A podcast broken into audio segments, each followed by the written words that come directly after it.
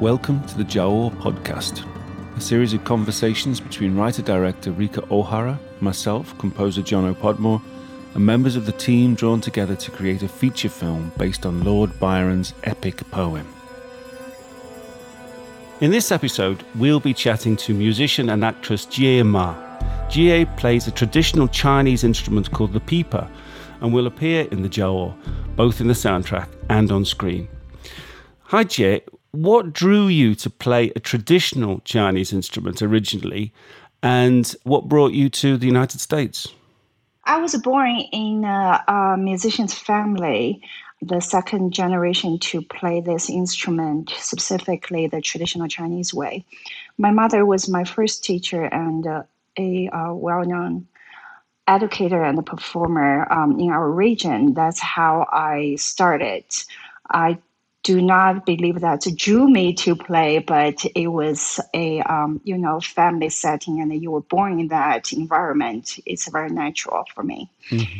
And uh, your second question is what brought me to the U.S. Um, I came to the United States in 2004 for personal reason.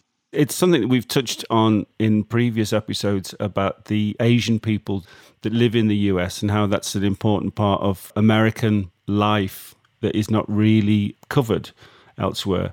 Rika, along the same lines, why did you bring a Chinese musician into a film set in the Ottoman Empire? My thinking is that, you know, that it's an Ottoman Empire. The empires are by definition multicultural, multi-ethnic, and multilingual. They did a similar thing with Anna Karenina, bringing in an Indian woman. She is there because Tsarist Russia was so vast and its influence was so widespread and that brought in so many people. And uh, that's a similar thinking. And at the same time, while I was writing the Giaour, I was familiar with Jie. I saw her several times play around Los Angeles, and there is something so stunningly, captivatingly cinematic about the way she plays. I mean, she's beautiful to look at, and also, you know, there's this fierce concentration when she plays, and I really wanted to get that in there. And at, the time, I was researching the early Hollywood Orientalism, and there was Thief of Baghdad, 1924, with Douglas Fairbanks, and uh, Anna May Wong was playing a Mongol slave. So they were just taking liberties with this idea of uh, empire, with uh, people from far away making appearance in Arabia or whatever. And uh, so uh, I said, oh, oh, we can do that. So the Mongol slave is a role that's actually written for Jie. Uh, speaking of which, Jie, is your instrument, the pipa, related in any way to Mongol or even Manchurian music rather than classical Chinese music? Uh, I would say no. Okay. But uh, interesting enough, I'm a half Manchu. Maybe you guys don't know, my mother is Manchu. So, more or less, there's some culture influence and um, some trace in our musical life and uh, life in general. From my knowledge of Manchu culture, horses play an extremely important part. Is there an aspect of horse riding and uh, horsemanship involved in playing the pipa? Is it possible to play the pipa on horseback? Well, I have never uh, tried that, but historically, if you look at some arts, some poem, uh, and other form of arts, it mentioned that uh, Manchu and the Mongolian people back then, uh, those two groups have a lot in common, and the horse, this animal, become one of them, and uh, because Manchu and the Mongolian people they used to use horse as a transportation in terms of daily life and war, and um, that's uh, symbolic of um, freedom, I believe. Another interesting fact it's not about me i'm, I'm just um, saying it's interesting the horse in chinese people's life not only manchu or mongolian but overall we believe in the zodiac signs and like horse is one of them i was born in a horse year and my last name ma ma um, in chinese one of the meanings of that character is horse. Oh. So it's very ah. interesting. All the dots connected. That's fascinating. That's really that's but it's a lot of very strong connections, isn't it? That's really that is amazing. Yes. Yeah, I never, I didn't think about it. Your name. Yeah. Wow. When I was little, uh, I, when I play pipa, they call me Little Horsey.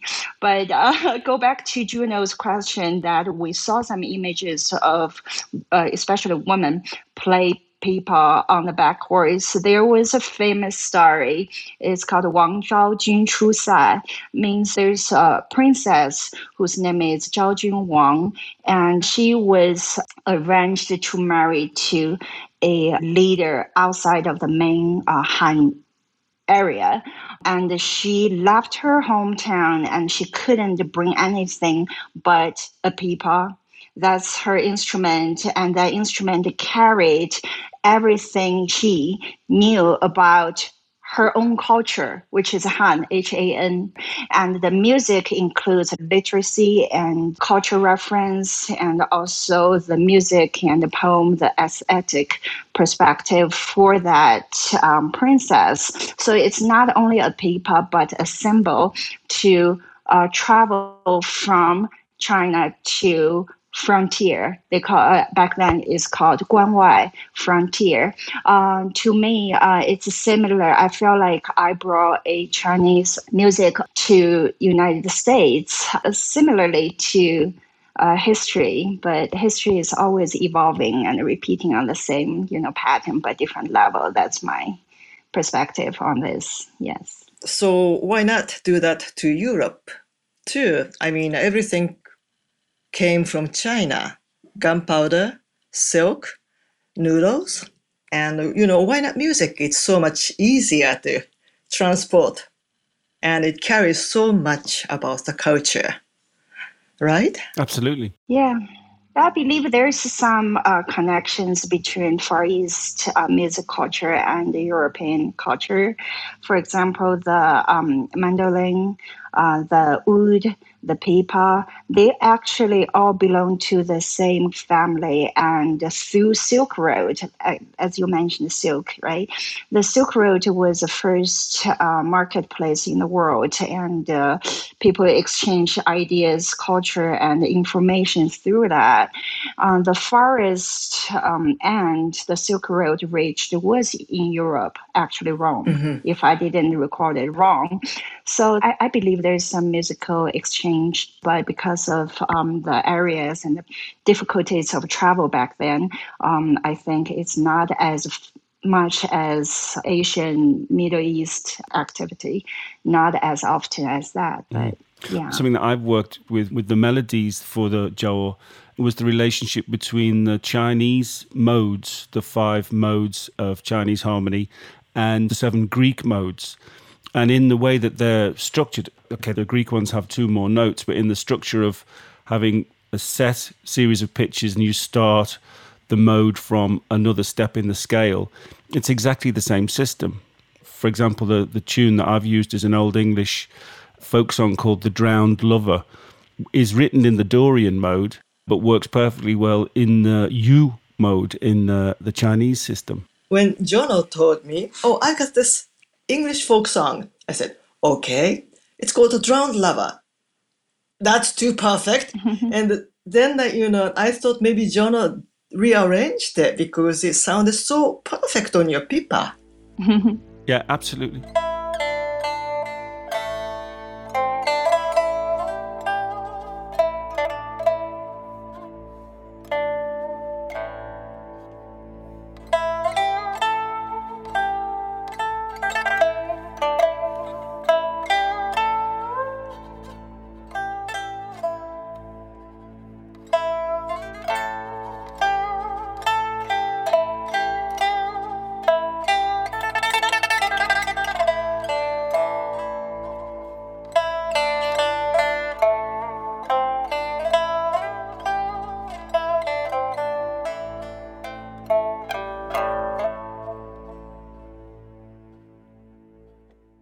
So maybe, uh, Jie, could you tell us a little bit more about the five modes? Can you play all five of them on the pipa?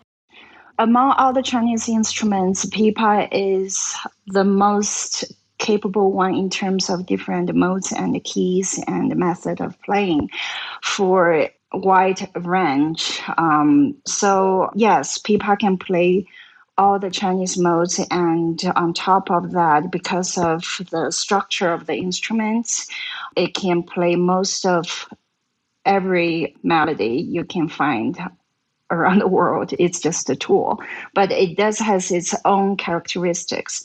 For um, my music journey, I have played not only traditional Chinese music but world music and uh, you know Western classical setting as a soloist with symphony ensemble. And I actually learned um, folk tunes from different places, and more or less, there's some similarities and um, music uh, sharing some common, not only emotion, but sometimes you be puzzled or um, pleasantly surprised. There is some very similar emotion expressed by music from different corner of the world. Absolutely. That is fascinating. And since I composed that piece, and worked it for the Pipa. I've done a lot more research into Ethiopian music, and Ethiopian harmony is also pentatonic and has almost exactly the same scales as the Chinese system, which is really fascinating. Is. Jono, I also detected gagaku chords in your other tune you wrote for the Giaour, the Lament for Layla. Can you explain that? Well, gagaku comes from high court music of the Japanese court when Japan was incredibly rich because it was the very end of the Silk Road. It's a musical form which is seen as quintessentially Japanese, but actually, with a bit of research, it turns out it has flavors from all the stops all along the Silk Road. So that there's a very strong harmonic connection with Chinese music and even Indian music in Gagaku. Also, of course, the Indian connection is very strong with Buddhism. At the origins of Gagaku, they were very, very proud of its exoticism. So that's why that harmony works really particularly well for the Giaour because we are linking together all these different stories through the the depth and breadth of the Ottoman Empire. The one element I heard about that for gagaku is that it, it's harmony played by sho or sheng in Chinese. That reed instrument is supposed to sound like the cry of Karyobinga, this um, winged creature that is connected with uh, sirens in Greece. That instrument is it's like a harmonica that you only see it really in Chinese Korean and uh, Japanese culture. It was a series of vertical pipes that you blow into, but there are some fantastic players of that instrument these days. And it can produce this otherworldly screech. It's a very kind of uh, very emotive sound. Here's an excerpt from Layla's Lament with the high strings echoing the sho and the cries of the Karyobinga.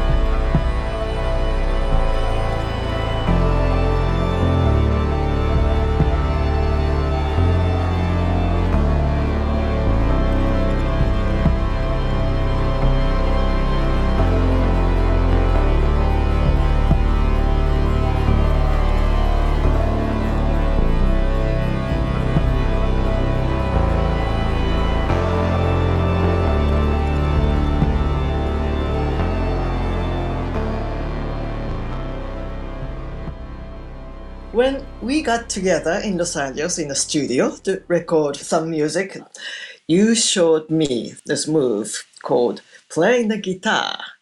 Could you please explain that?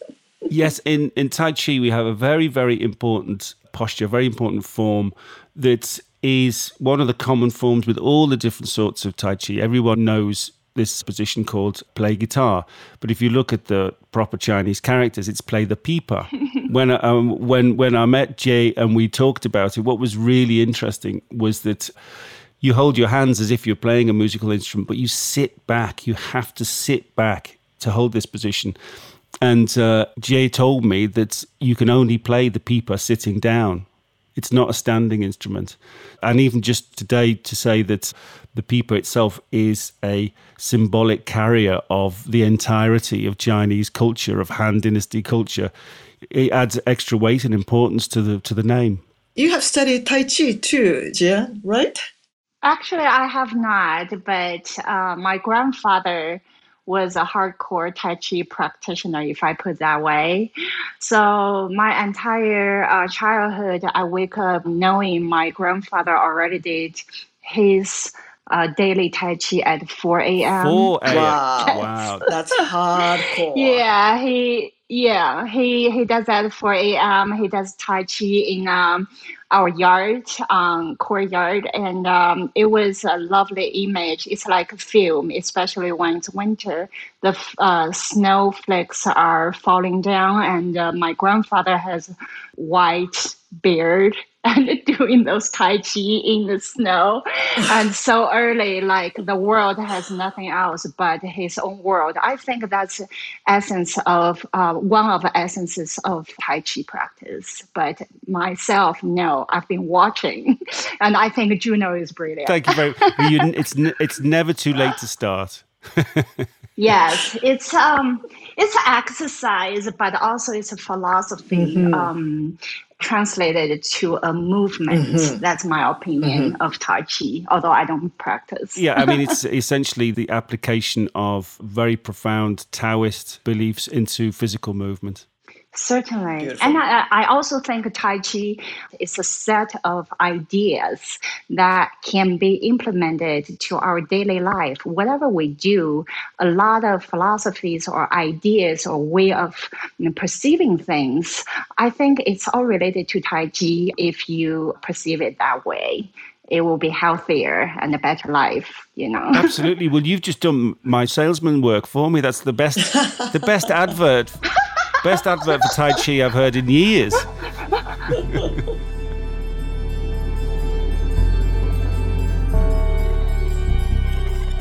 You have been listening to the Giaour podcast by the creators of the feature film based on Lord Byron's 1813 best-selling poem. I am the writer-director Rika Ohara, and I'm composer Jono Podmore. Rika has been joining us from Los Angeles while I'm here in London. Thank you again for listening and look out for the next episode of the Giaour podcast.